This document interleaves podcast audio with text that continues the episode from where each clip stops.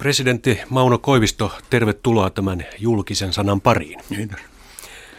Olette julkaissut hiljattain kirjan itsenäiseksi imperiumin kainalossa mietteitä kansojen kohtaloista. Otsikko on todella vaativa, mutta olette saanut sen mahtumaan 166 sivuun. Miten se oli mahdollista? No se tarkoitti sitä, että tehtiin erilaisia pohjapapereita. Minä teetin myös niitä, minulla oli apua. Ja, ja se kaikki johti siihen, että olisi tullut vallan toisen mittaluokan kirja, niin että minun osuuteni oli tässä paitsi näiden keskeisten ajatusten esillä pitäminen, myös se, että kirja tuli tuohon kokoon. Niin sanotte jopa tässä niin, että itse asiassa suurin työ ei ollutkaan kirjoittamisessa, vaan juuri tässä tiivistämisessä. Niistä tekstiä syntyy suhteellisen kevyesti ja rikoisesti, jos siteerataan jo valmiita tekstejä. Ja, ja se on välillä semmoista ilosta hommaa. Ja sitten se onko tervajuontia, kun pitäisi ryhtyä rajusti tiivistämään. Ja tekemään omaa synteesiä ja omaa Näin. näkökulmaa. Mutta siihen olette pystynyt, voin sanoa. Ja sitten tämä liite, materiaali, joka täällä on, täällä on 16 liitettä, niin se on myös erittäin mielenkiintoinen. Miksi on poimittu juuri tämän tyyppisiä liitteitä? No, no, Esimerkiksi liitteitä. presidentti Wilsonin 14 kohdan rauhanohjelma, vuoden 1772 hallitusmuoden 38 pykälän jälkimmäinen osa ja monia muita. Mannerheimin päiväkäskyä ja niin nämä ovat hyvin täyttä asiaa. Kaikki niihin tavallisesti viitataan, mutta niiden sisältöä ei, ei tarkemmin kerrota. Ja jos me olisin taas sisällyttänyt siihen kirjaan, niin se olisi paisuttanut sitä kauheasti ja, ja haitannut ajatuksen juoksua. Ja mä otin nämä erikseen sitten, että se, jolta kiinnostaa, niin se voi tarkemmin katsoa täältä. Mm. Toisinkin olisi voinut käydä. Se on vois, mm. E, e, tämän kirjan motto, voisi sanoa mm. näin. Ja, ja e, te siinä hyvin, sanoisiko vapaalla ranteella mietitte sitä, että miten historian kulku olisi voinut mennä toisellakin lailla. Mm. Ja Suomen itsenäisyys ei ole millään lailla itsestäänselvä asia. Ei, ei, ei, ei. Mikä siinä oli se suurin jos? Suurin jos oli se, että jos siitä alueesta, itäinen, itäistä osaa Ruotsia, jonka ero, irrotettiin Ruotsista ja liitettiin Venäjän keisarikunta. Jos sitä ei olisi tehty, niin, niin Suomea ei olisi tullut. Voisi sanoa, että ei, siihen, ei siinä rauhansopimuksessa, Haminan rauhansopimuksessakaan mainittu Suomea, vaan mainittiin ne osat Ruotsia, jotka liitetään Venäjä. Eli vuonna 809, kun oli Haminan rauha. Niin, mm. eli että Suomi kasvoi suomeksi e, yhteydessä Venäjään ja nimenomaan Venäjän imperiumiin, jolloin, jolloin e, Suomi e, kasvavassa määrin, tosi viime, viimeiset vuosikymmenet olivat sitten jo puolustustaistelua, mutta suurin osa 1800-lukua Suomi kehittyi varsin täydelliseksi Eh, valtioksi niin, että ulkoasiain eh, hoito puuttui. Eh, armeijakin oli pitkän aikaa, mutta sehän sitten lopetettiin. Joo, silloin kun alkoivat nämä niin sanotut sortovuodet 1800-luvun lopulla, niin silloin ei enää Suomella armeija ollutkaan. Niin, se tarkoitti sitä. Se alkoi Aleksanteri mm, kolmannen mm, aikana ja se oli yksi osa Venäjän politiikkaa, jota sen lievemmässä muodossa, se mitä Venäjä harjoitti Puolassa ja, ja Baltiassa. Hmm. Palataan tuohon vielä, sanoitte, että kun nämä itäiset ö, osatkin liitettiin Venäjä jo aikaisemmin, mutta Suomesta puhuttiin myös Venäjältä katsottuna uutena Suomena mm. ja vanhana Suomena. Mm. Mitäs tämä nyt sitten oikeastaan tarkoittaa? Uusi Suomi oli tämä, mistä itsekin olette kotoisin, muun muassa Varsinais-Suomi. Mä en ihan tarkkaan Eikö se oikeasti tämän, olisikin vanha Suomi? Tämän, tämän sanonnan e, taustoja, mutta Venäjän kannaltahan se oli siis se, se Viipurilääni oli vanhaa e, Suomea. Ja haluan korostaa sitä, että se oli Venäjän politiikkaa se, että, että se liitettiin tähän autonomiseen Suomeen, mistä aiheutui monia pulmia esimerkiksi, että silloin tämä autonomisen Suomen raja tuli aivan pääkaupunki Pietarin esikaupunkin, esikaupungin tuntuma. Niin että myöhemmin tästä aiheutui pulmia, mutta se oli ilmeisesti pyrkimys siihen, että sidottaisiin Suomi tiiviimmin keisarikuntaan. Oliko siinä jotakin, olisiko siinä voinut jossitella ja käydä toisin, että raja olisi silloin jätettykin tuohon jopa Kymijokeen, jossa se uuden kaupungin Turun rauhoissa oli, tai Turun rauhassa oli määritelty 1700-luvulla. Jos raja ei olisi tullut niin lähelle pääkaupunkia, niin ilmeisesti... Eli Pietaria. Niin, Pietaria. Mm. Niin ilmeisesti monet asiat olisivat olleet myöhemmin vähän helpompia. E, sehän kävi sillä tavalla, että, että suomalaiset lähtivät siitä, että kun keisari on antanut julistuksensa silloin, kun astuu valtaistuimelle, niin sen varaan voidaan rakentaa Suomen erityisasema. Kun Venäjällä kasvavassa määrässä nousi keskiluokka ja alempi aatelisto, joka halusi myös sanottavansa, niin siitä joukosta tuli ne voimakkaat Suomen asemaan kohdistuvat hyökkäykset. E, sitten kun tuli se kevät 17 vallankumous, niin meilläkin ilottiin, vaikka oikeastaan olisi pitänyt olla huolissaan siitä, kun, kun, kun keisari kukistui.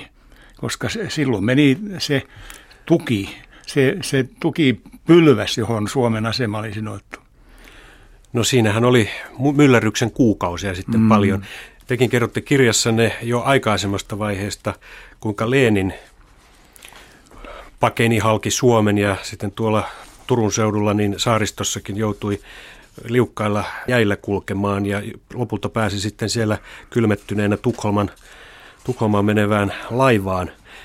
Jos siellä jää olisi ritissyt, niin siinäkin olisi saattanut Suomelle käydä ihan toisin kuin nyt on käynyt. Tässä näytti, oli Helsingin Sanomissa olivat tehneet jutun, olivat käyneet paikan päällä ja, ja haastattelivat paria historioitsijaa siitä, että mitä, jotka antautuivat tähän leikkiin, että mitä jos Lenin olisi silloin hukkunut. Ja he tarjosivat tilalle Trotskia. Ja me sanoin, että ensiksikin ilmeisesti kukaan ei olisi voinut korvata sitä roolia, jolla, jolla joka Leninillä silloin oli, hän oli monta kertaa omassa porukassa vähemmistössä. Hän, hän hyvin tarkasti tiesi, mitä hän tahtoi. Mitä Trotskiin tulee, niin Trotski oli vielä Zimmerwallin kokouksessa, e, joka pidettiin Sveitsissä maailmansodan kestäessä. Hän oli vielä menseviikki, kun hän tuli Amerikasta silloin 17 Venäjälle – Venäjälle, niin hän oli edelleen nimellisesti Mensevikki vasta silloin lokakuussa hän liittyi ja toi porukkansa. Ja Mensevikit hän suhtautuivat Suomen itsenäisyyteen kielteisesti. Niin, joo, ei, ei, niin, mm. kyllä, kyllä. Että se, no, se, se, se, oli huono arvaus minun mielestäni, että, että, että Trotski olisi korvannut Leninin tässä mielessä. No, mikä siinä itse asiassa oli, että miksi Suomi tai suomalaiset älysivät mennä pyytämään Leniniltä itsenäisyyttä ja miksi Lenin sen myönsi? No mä Sitä viittaan siihen, että joku oli sellainen puoluekokous silloin kesällä 17, niin bolshevikkien edustaja yllytti, Kolontai yllytti e, suomalaisia e, julistautumaan itsenäisiksi, hyväksymään sen valtalain. Ja paikalla ollut Menshevik, niin kuin Tanner todistaa, oli semmoinen hyvin vähäpuheinen, ja niin, niin hänellä ei ollut mitään vaikutusta kokouksen kulkuun. Et sillä tavalla se jo varsin varhain alkoi se. Totta kai sen tarkoitus oli he, heikentää e, valtiovaltaa Venäjällä, yllyttää suomalaiset eriseuraisuuteen, eikä siihen välttämättä tarvitse laskea sitä, että, että siihen olisi joku pidempiaikainen Eh, hyvän tahtoinen suhtautuminen Suomeen liittynyt. Näin varmasti oli. Siinä oli laskelmia, että sitten jos Suomessakin tulee se vallankumous, mitä mm. Venäjälläkin silloin odotettiin, niin mikä tietysti Suomessa, Suomessa yritettiinkin, niin mm. niin sitten vuonna 18, niin, niin Suomi olisi ikään kuin sitten vapaaehtoisesti liittynyt ne, mm. osaksi Neuvostoliittoa. Mutta näinhän ei sitten käynyt.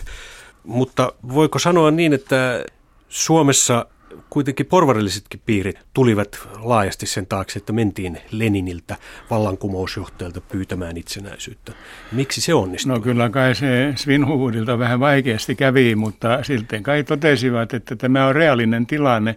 Ja äh, kun sieltä oli äh, tieto, että jos tänne tullaan pyytämään, niin täältä annetaan myönteinen vastaus, niin äh, se oli kylmää reaalipolitiikkaa, että Svinhuvud sinne meni. Hmm. Se oli reaalipolitiikkaa ja sitten Suomi itsenäistyi ja nyt on 87. itsenäisyyspäivä jo takana. Tässä on ollut monia vaiheita näidenkin itsenäisyysvuosien aikana siinä yritettiin kuningaskuntaakin, siitäkin on viime aikoina mm. aika paljon puhuttu. Letka otette täällä kirjassanne jossakin vaiheessa, että kun olitte 70-luvulla Suomen Pankin pääjohtajana tapaamassa Frankfurtissa rahamaailman edustaja, siellä oli tämä Hessenin prinssi teitä mm. kättelemässä, niin mm. totesit, että, että tuo henkilö ei olisi ainakaan eduskuntaa hajottanut. Kekkonen oli juuri silloin hajottanut Suomen eduskunnan. Niin, no, me vaatimattomasti sanoin, että paikalla olevat pankkivaltuusmiehet, jotka olivat kansanedustajia, olivat tätä mieltä. Että, et, että ei, tuo ei olisi eduskunta hajottanut, ja minä et, yhdyin kyllä siihen äänekseen. Niin yhdyitte kuitenkin tähän näkemykseen. Aivan, ja nyt Niin, että jos se olisi eh, kuningas, eh, syntynyt kuningaskunta, silloin Saksa, mikä olisi edellyttänyt sitä, että Saksa olisi voitollisena selvinnyt ensimmäisestä maailmansodasta, niin Kyllä kai se Saksan mallin mukaan sitten olisi kuljettu ja paljon olisi jäänyt riippuvaa siitä, mitä olisi tullut Saksassa tapahtumaan. Mitä, mitä sen jälkeen ja sen jälkeen sitten Suomessa sen mukaisesti myös. Että olisiko siellä tullut vallankumous? Todennäköisesti olisi tullut.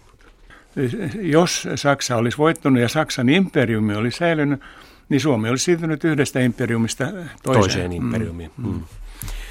No kuitenkin Suomihan joutui sitten Venäjä ja Saksan tämmöiseen valtakeskiöön siinä sitten moneksi kymmeneksi vuodeksi ja tietysti voidaan mm. kysyä, jatkuuko se vieläkin, mutta siinä oli olennaisia oli tämä Brest-Litovskin rauha vuodelta 1918. Siinä Venäjä irrottautui ensimmäisestä maailmansodasta ja teki Saksan kanssa rauhan ennen kuin länsivallat sen tekivät. Se oli aika merkittävä kyllä Suomen kannalta.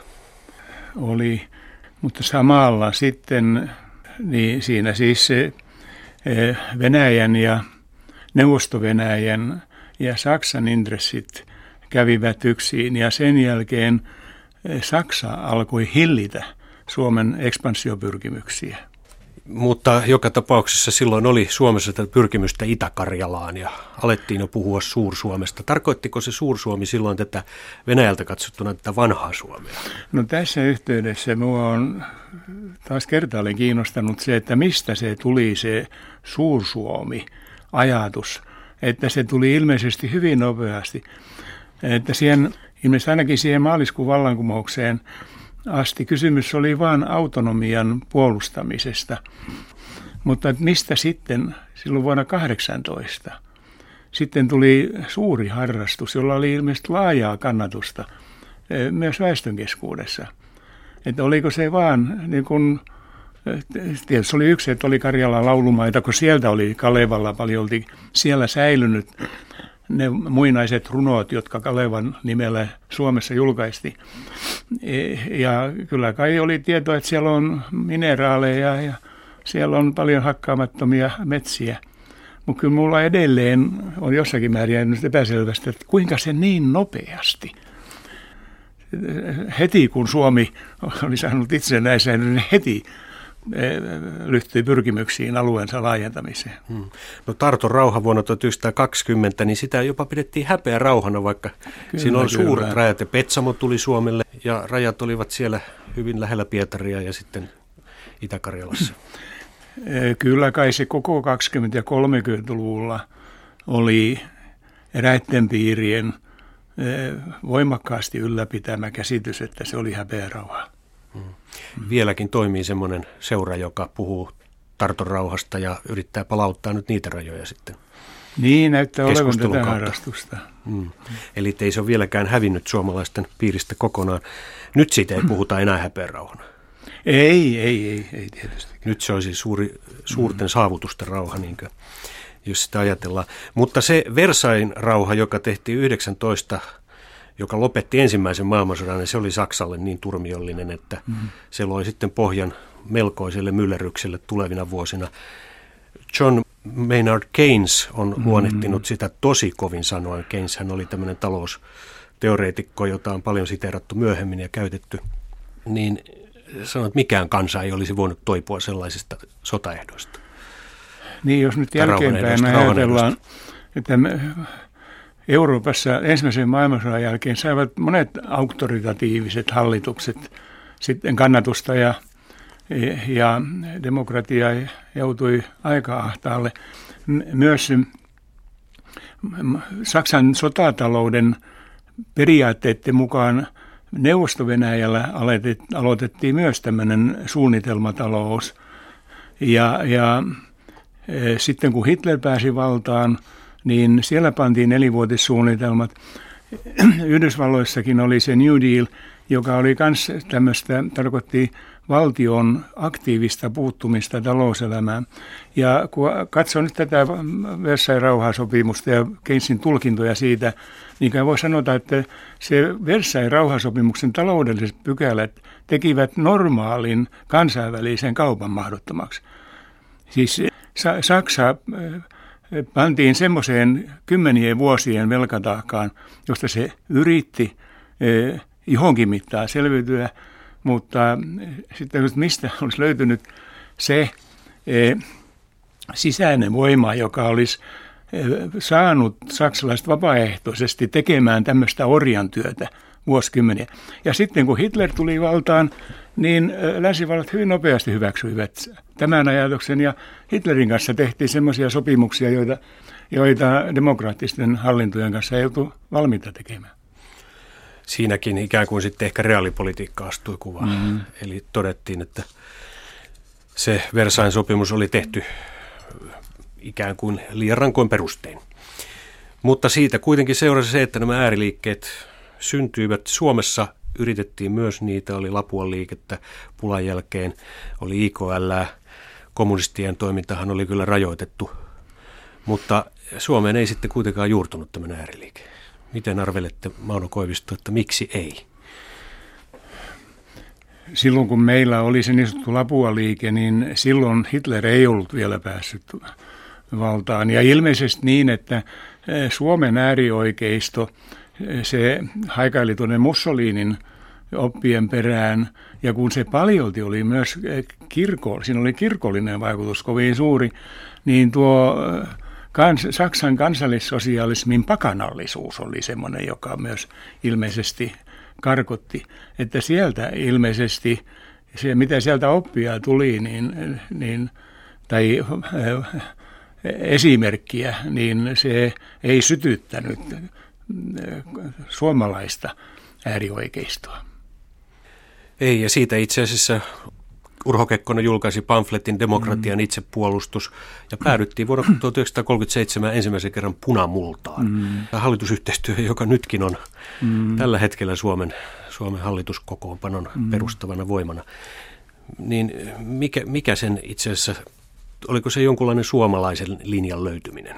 vai miten tulkitset asiaa? No siihen mennessä oli tapahtunut maailmalla monenlaista asiaa ja meillä eh, Suomessa monenlaista, että, että se katkeruus ja, eh, ja viha, jota nimenomaan sisällissota oli eh, synnyttänyt ja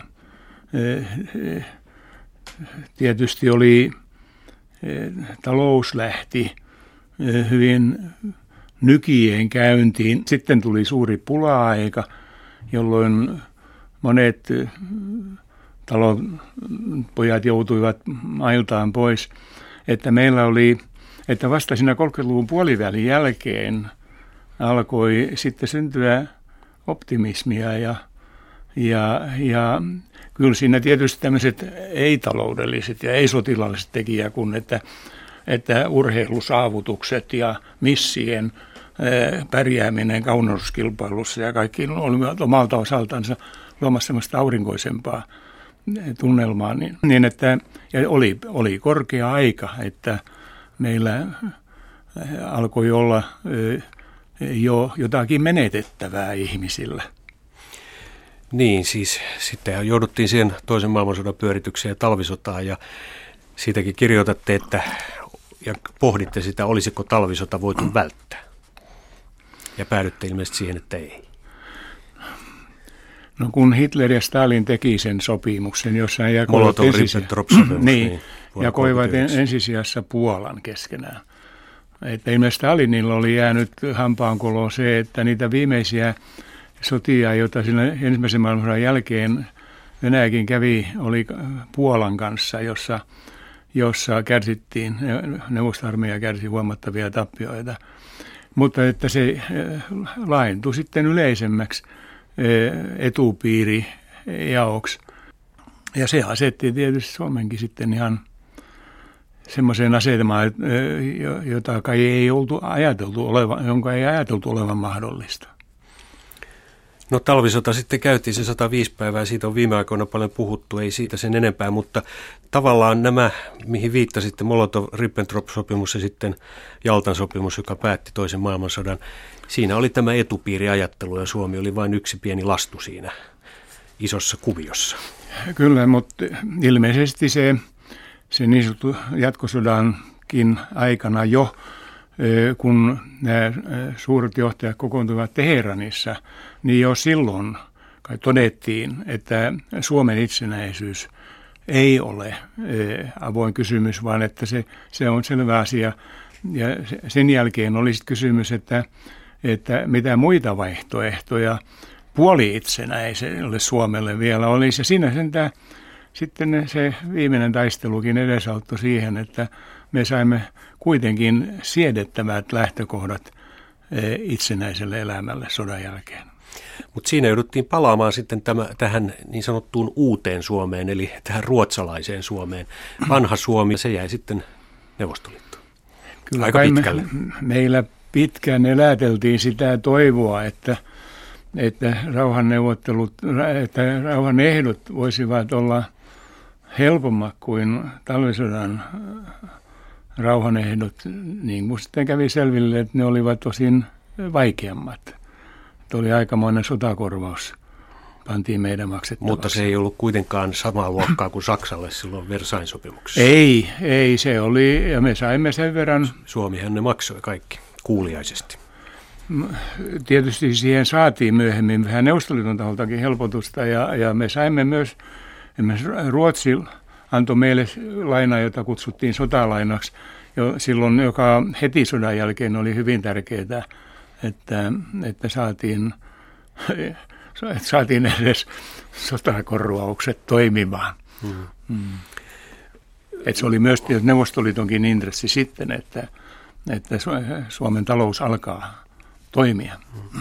Teillä on kirjassanne itsenäiseksi ympäröimien kainalossa mielenkiintoisia kuvioita tästä Leningradin saarrosta ja Leningradin jutun juurista. Mm. Ne on tietysti vähän kaksi eri asiaa, mutta Leningradin saarto kesti 900 päivää ja se oli siellä asuville miljoonille ihmisille todella kova paikka. Mm.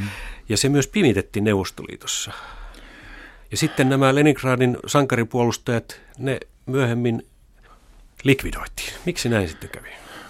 Se ilmeisesti sodan aikana – se oli tämmöinen valtion suuri salaisuus, että se, sitä kaikin tavoin, sitä kuinka surkea tilanne oli Leningradissa, sitä Neuvostoliiton taholta vaiettiin ja siitä ei ainakaan aktiivisemmin e, kerrottu. Miksi sitten nämä sankaripuolustajat likvidoitiin? niin, se... Miksi heistä tuli puolueen vihollisia? Sitä, sitä Mä olen pyrkinyt lukemaan kaiken, mitä siitä niin sanotusta Leningradin jutusta on tiedossa. Siis se tapahtui sodan jälkeen, jolloin e, nämä Leningradin puolustajat olivat nousseet Neuvostoliiton hierarkiassa hyvin korkealle ja heillä oli paljon e, syntynyt vihamiehiä ja kadehtioita. Että heillä ilmeisesti oli syntynyt e, oman arvon tuntoa – ja kun he joutuivat improvisoimaan ahtaissa oloissa silloin sahdetussa Leningradissa, niin he ymmärsivätkin ilmeisesti eh, paremmin sitä, että ettei, ettei pelkät suunnitelmat ja pelkät määräykset toimi. Että täytyy olla, täytyy olla joustoa ja, ja täytyy olla tilaa aloitteellisuudelle. Ja yhdessä vaiheessa sitten, niin se oli 48 sitten Stalinille kerrottiin, että nyt ne meinaavat ottaa haltuunsa koko aparaatin ja sitten pantiin hyvin julma systeemi toimiin. Oliko se niin, että kaikki nämä Leningradin sankaripuolustajien johtohenkilöt tuhottiin? Useimmat, Stanov oli kuollut, Stanov oli ilmeisesti niin sitten näitä niin kuin johtohenkilö ja, ja hänellä oli hänen kilpailijansa ja vihamiehensä eh, Moskovassa. Ja kun Stanov oli kuollut, niin, niin eh, se kohdistui sitten se kasaantuneet tyytymättömyyden aiheet ja purkautui näin rajusti. Leningradiin lähetettiin, sinne lähetettiin, se oli kai, se oli sotaoikeus, jo, jolla oli mukanansa turvavartiosto ja se turvavartiosto toimi myös sitten telotuskomennuskuntana ja se syytettiin, tuomittiin ja ammuttiin saman tien – Niitä syytettiin muun muassa vakoilusta, mikä oli edes, voisi sanoa, naurettavakin syyte, mutta että ehkä sen takia, että niin sanotusti laillisesti voitiin tuomita kuolemaan. Muista, syytä, sy, aihe, äh, muista äh, syistä, joista heitä syytettiin, niin ei lain mukaan, voimassa olevan neuvostoliiton lain mukaan olisi voinut tuomita kuolemaan. Hmm. Senkin kerrotte kirjassanne, milloin tapahtuu tämä ensimmäinen Neuvosto-Venäjällä tapahtunut likvidointi. Ja siinähän oli yksi amiraali, joka kuljetti Helsingistä laivaston vaikeissa olosuhteissa, pelasti sen Venäjälle ja sit, silti hänet sitten, hän joutui suurvaltapolitiikan uhriksi ilmeisesti siinä. Tämä oli hyvin mielenkiintoinen asia. Minä huomasin sen, ilmestyi tämmöinen pienehkö kirja, kaksi sotajuristia kirjoittivat, olivat käyneet siis näitä arkistoja lävitse. Ja sitten myöhemmin kävi selville, että se oli oikeastaan Litovskin rauhassa jo sovittu, että, että neuvosto Venäjä luovuttaa Saksalle Itämeren laivastonsa, joka oli pääasiassa Helsingissä silloin toteutettuna korvaukseksi siitä avusta, jonka bolshevikit ovat Saksalta saaneet vallankumoustoimintaansa.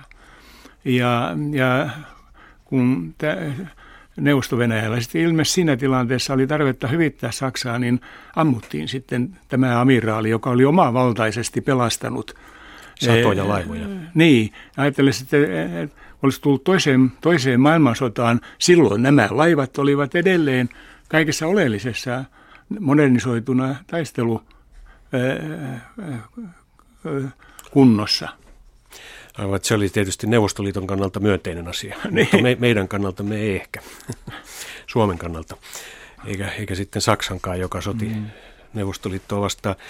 Mutta jos mennään vielä näihin hävityksiin, on todettu myös, että Itä-Karjalassa tehtiin näitä puhdistustoimenpiteitä enemmän kuin suhteellisesti ottaen olisi ollut oletettavaa. Miksi presidentti Koivisto arveli, että näin tapahtui No se taisi tulla minun kirjaani tämän, tämmöinen sanonta, että, että Itä-Karjalassa e- enemmän kuin muualla, että se ei ilmeisesti näin ollut, vaan että e, siitä on, silmä on Itä-Karjalassa, Petruskoissa on ilmestynyt, siellä on paljon tutkimustyötä tehty näistä, sinne jäi paljon arkistoja myös sillä tavalla, että ne on ollut tutki, tutkijoiden käytössä, että siinä kävi selville, että se 30-luvun puhdistukset lähtivät sillä tavalla liikkeelle, että Moskovasta annettiin, sanottiin kuinka paljon se oli prosenteissa pitää todeta kansanviholliseksi ja sitten samalla ilmoitettiin kuinka kauan tämä prosessi saa kestää.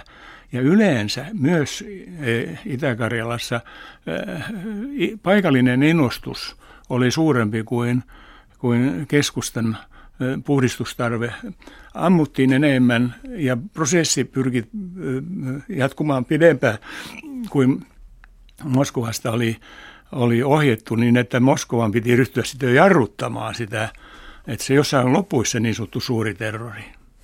Mistähän se mahtuu johtua sitten? Silloin taas omat selityksensä, mutta, mutta minun mielessäni ei ole mitään yksinkertaista ja uskottavaa yhtä selitystä, minkä takia tämä tapahtui. Mutta voidaanko kun, kun sanoa... stalinistit jo olivat voittaneet puolueen sisällä kaikki muut, muut porukat, niin kysyn, että miksi sitten vielä? Yksi selitys on se, että Sergei Kirov, joka oli Leningradin puoluejohtajaksi osoitettu, niin että hänen suosionsa oli noussut ohi Stalinin. Ja että siitä se on se Leningradin juttu, ensiksi se silloinen juttu, mm. kun Kirov murhattiin ja, käytiin oikeutta, että Russovin aikana sitä yritettiin selvittää, mutta, mutta se on ilmeisesti edelleen vähän mystillinen, että mitä kaikkia siinä yhteydessä tapahtui. Presidentti Mauno Koivisto voiko kuitenkin sanoa ja arvioida jälkikäteen niin, että jos neuvostomaassa, Neuvostoliitossa ei olisi näitä näin massiivisia puhdistuksia tehty, niin se olisi ollut paljon kovempi vastustaja myös Suomeen vastaan käydyissä sodissa. Kyllä mä uskoisin, että nykytutkimuksessa myös Venäjällä tämä käsitys on.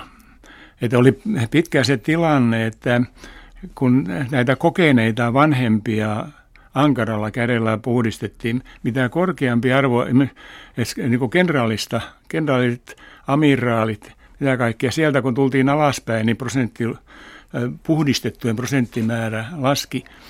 Eh, jolloin tilalle tuli nuoria ihmisiä, jotka sitten sen sodan lopun kävivät. Ja he saivat kiittää Stalinia siitä, että hän oli tehnyt heille tilaa, putsannut heitä vanhemmat pois tieltä. Niin sen arvoa, että, että siellä oli eh, paljon Stalinin kunnioitusta.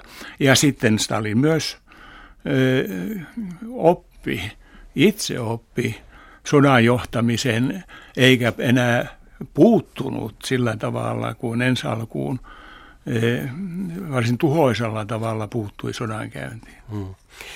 Mutta te olette kuitenkin luonnehtinut, että Venäjän idea on sen suuruudessa ja Suomen sen selviytymisessä. ja edelleen olette samaa mieltä varmaan, niin tässä se ehkä sitten tulee, että siinä mielessä voi sanoa, että ihme, että Suomi niissä mylläköissä säilytti itsenäisyytensä. Niin, kyllä on niin niin monta kertaa olisi niin monella tavalla toisin voinut käydä. Hmm. No sodan jälkeen, kun oli muun muassa tuo Porkkalan niemi sitten vuokrattuna Neuvostoliitolle, siitä ei varsinaisesti tässä kirjassa ole erityistä kuvausta, mutta kiinnostaa henkilökohtaisesti, kun teillä on tuo kesäpaikka tuolla Tähtelässä ja siinä Tähtelässähän vaihdettiin aina venäläinen veturi, mm-hmm. veturi sitten ja se veti vähän yli 40 kilometrin matkaa ja siihen rakennettiin tämmöinen niin sanottu maailman pisin junatunneli, kun mm. luukut pantiin ikkunoihin ja ovet suljettiin. Matkustitteko koskaan itse Mä tuota yhden, reittiä yhden, Turun ja Helsingin välillä? Yhden kerran. Ja se oli kyllä, se oli kesäaika, siellä tuli aika tukalaa siellä, että luukut pantiin tällä Helsingin päässä Kauklahdessa. Silloin kun juna lähti Helsingin asemalle, niin toisen puolen luukut oli jo valmiiksi kiinni ja sitten Kauklahdessa pistettiin toisen puolen luukut ja ja joka vaunussa kummassakin päässä oli, oli sotilas. Että kyllä se tietysti, mutta sekin ja, oli saavutus sentään, että kun ensi alkuun ei ollut mitään läpikulkua mm, siitä. Aivan sekin neuvoteltiin kovan väännön mm. jälkeen. Ja se oli suomalaisen liikenneministerin ehdotus itse asiassa sitten, että pannaan ne luukut, koska Jaa, muuten sitä ei olisi voitu hyväksyä, kun mm. ylipäänsä neuvostopuolelta ilmeisesti mm. tätä koko asia. Mutta että siinä veturit vaihdettiin Tähtelässä ja toisessa päässä, missä se nyt oli, ja, ja Suomi maksoi 50 dollaria aina siitä vetämisestä. Ilmeisesti Kauklahdelsa, sitten Joo. Kauklahden asemalla. Joo. No joka tapauksessa vuonna 1956 sitten siitäkin mm. ikäistä päästiin, ja Suomi oli sitten mm. kanssa suvereenisuudessaan jo lähes täysivaltainen. Voiko sanoa niin, kun oltiin jo YK-jäseniäkin, Pohjoismaiden neuvoston jäseniä ja muuta? En sanoisi, että tämä nyt enää Suomen suvereenisuutta olisi varsinaisesti rajoittanut. Se oli kai Paasikivi sanoi, että kun on tuo Porkkala, niin Suomi ei oikein kansainvälisten oppikirjojen mukaan mahdu puolueettomaiden joukkoon. Että tietysti oikeastaan niin kauan kuin Neuvostoliitto oli, niin Neuvostoliiton eh, ja oikeasti Skarpatsov viimeisessä Suomessa pitämään puhu, puhu, suostui sitten puhumaan Suomesta puolueettomana maana. Että, mutta kyllähän meidät yleensä tunnustettiin ja käytännössä voisi sanoa, että, että Suomi pystyi aika lailla siihen mittaan, kun meillä oli itsellä kapasiteettia osallistumaan kansainväliseen kauppaan ja rauhanomaiseen eloon. Te ette nähnyt siinä rajoituksia silloin YA-aikana sellaisia rajoituksia, että se olisi nimenomaan suvereenisuutta vienyt? No lähinnä oli kysymys sitten välirauhan sopimuksen joistakin pykälistä, joissa Suomen Eh, asevoimia ja mie, miesvahvuutta säännösteltiin, niin eh,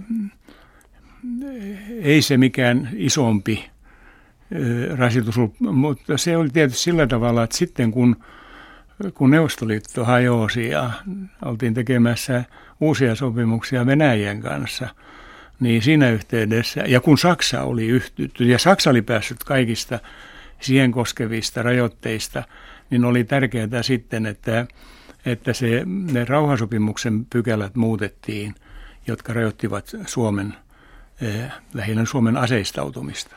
Ja, ja nehän oli nimenomaan myös Pariisin rauhansopimuksessa. Ne, ne oli siinä 1947 ne, no. ne muutettiin. Mauno Koivisto, miten sitten, jos tästä suvereenisuusnäkökohdasta tarkastelee tätä itsenäistymistä, sanoitte, että yleensä suvereenisuudesta pitää – tinkiä vain sen verran kuin on välttämätöntä.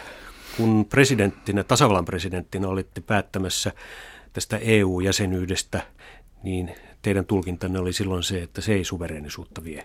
Siitä ei, on paljon kyllä, debattia. Kyllä siinä Suomi luopui suvereeni suurestansa, mutta tinki siitä.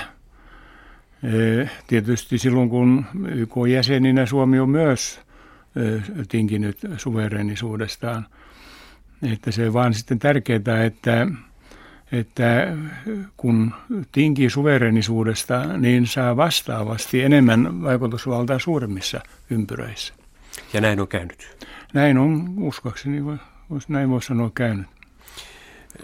Kun mennään vielä tähän suurvaltapolitiikkaan, josta tietysti nämä ensimmäinen ja toinen maailmansota olivat mitä suurimmat esimerkit, niin Silloin oli kyse imperiumeista ja nytkin voidaan ajatella, että sanotaan Euroopan unioni ei ole vähemmissäkään määrin imperiumi, mutta se on tietyllä tavalla tämmöinen laajentuva yhteistyöverkosto ja siihen saattaa liittyä jotakin semmoisia piirteitä.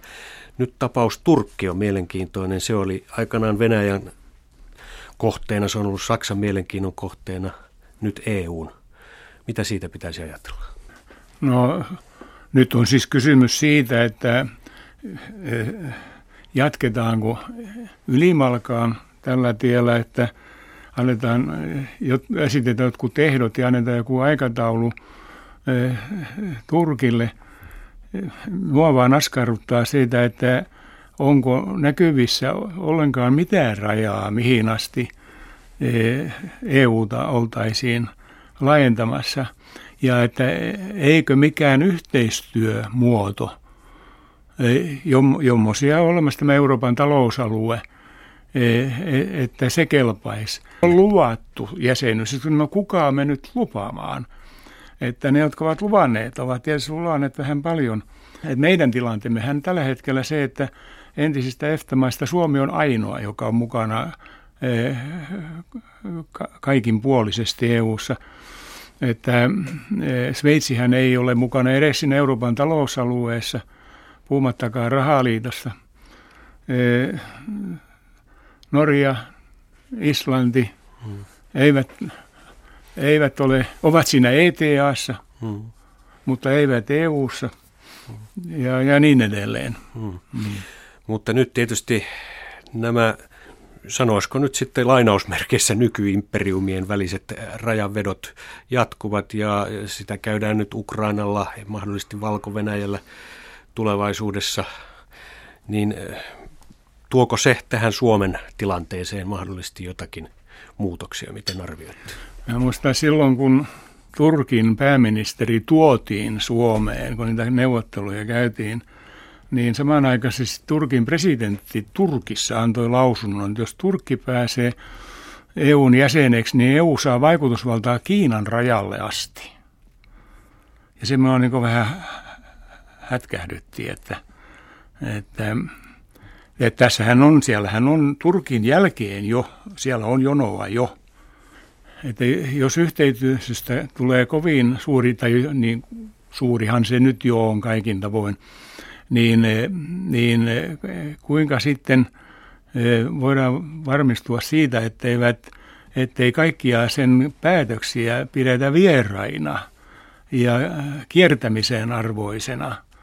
Ja, ja, ja helposti tulee sitten päätökset, kannanotot niin, esitään niin ohuen abstraktion tasolla, että tarvitsee valtavaa byrokratiaa sitä kulloinkin soveltamaan. Niin että että tässä pian täytyy asettua sille kannalle, että saa olla tyytyväinen, jos tämä prosessi sillä suunnalla päättyisi Turkkiin, että siitäkään ei ole ilmeisesti mitään takeita. Ei varmasti ole siitä takeita tietenkään, mm. jos mistään tässä maailmassa. Kun tämän teidän kirjanne luki, niin voi sanoa, että nämä ovat, ollaan alttiita muutoksille. Kyllä.